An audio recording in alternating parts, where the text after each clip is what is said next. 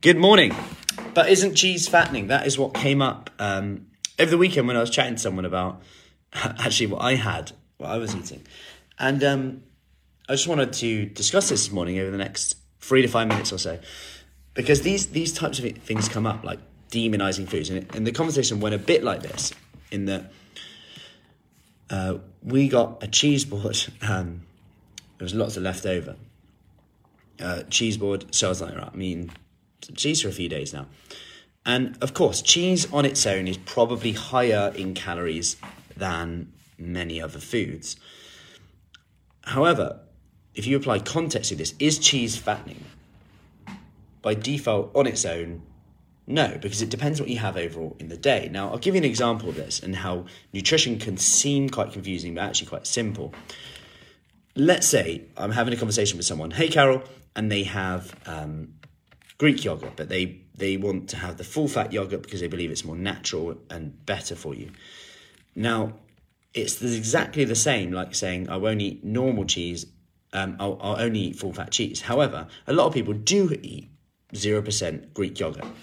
Now, this all as this is, is you've just skimmed the fat from the yogurt, and then they just top it back up with milk, and then they skim the fat again. So obviously you need more protein. There's more calcium in zero percent yogurt. And providing it's like the Greek, the natural yogurt, there's actually no added sugar in there. Hey, Sue.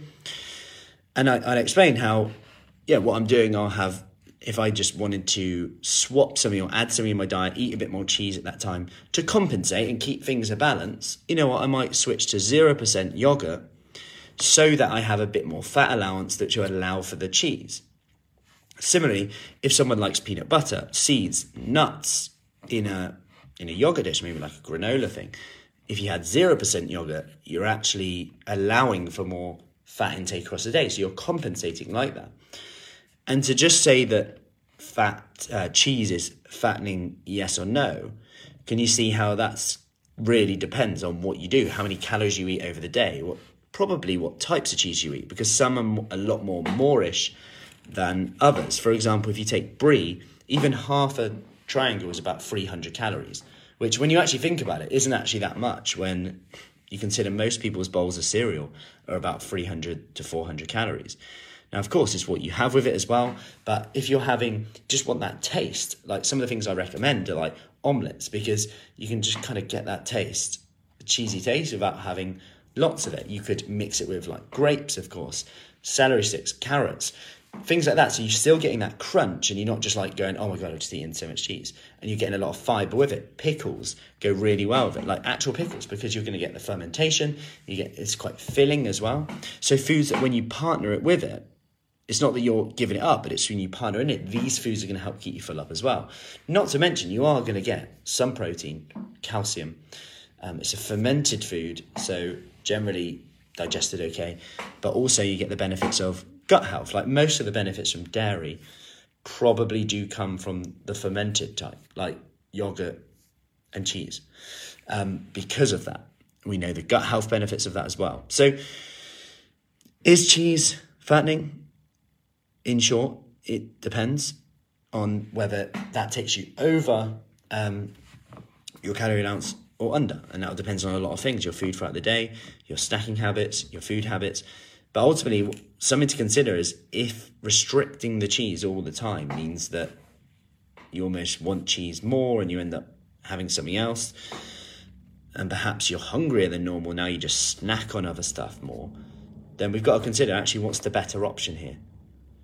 And a good way to do this is to ask the question, what's the alternative? Okay, if I if I don't have cheese, what do I have instead? What's the better option? And then we can get into it in a bit more detail. Okay, how often do you need cheese? Do you want cheese in your diet? How often do you need it to be happily satisfied? Well, you know, as long as I can, if I have the choice to eat it. Because now we're talking about setting expectations which align with that monkey on your shoulder, which might say, oh, but you're missing out if you can't, you can't do it now in the run up to Christmas because you're missing out on cheese. You can't do, but actually you're not. How much cheese do you need, actually need to be happily satisfied? Well, as long as when we have a cheese board, I can have some cheese. Cool. How about that? I eat cheese when we have a cheese board.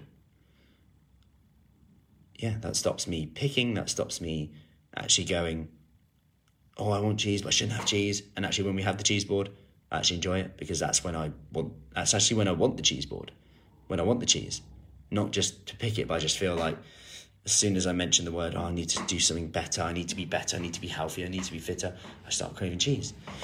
And we went into this, um, and we concluded that for her, she's just going to give herself permission to have cheese. If she wants it, she doesn't have to, when there's a cheese board in the house.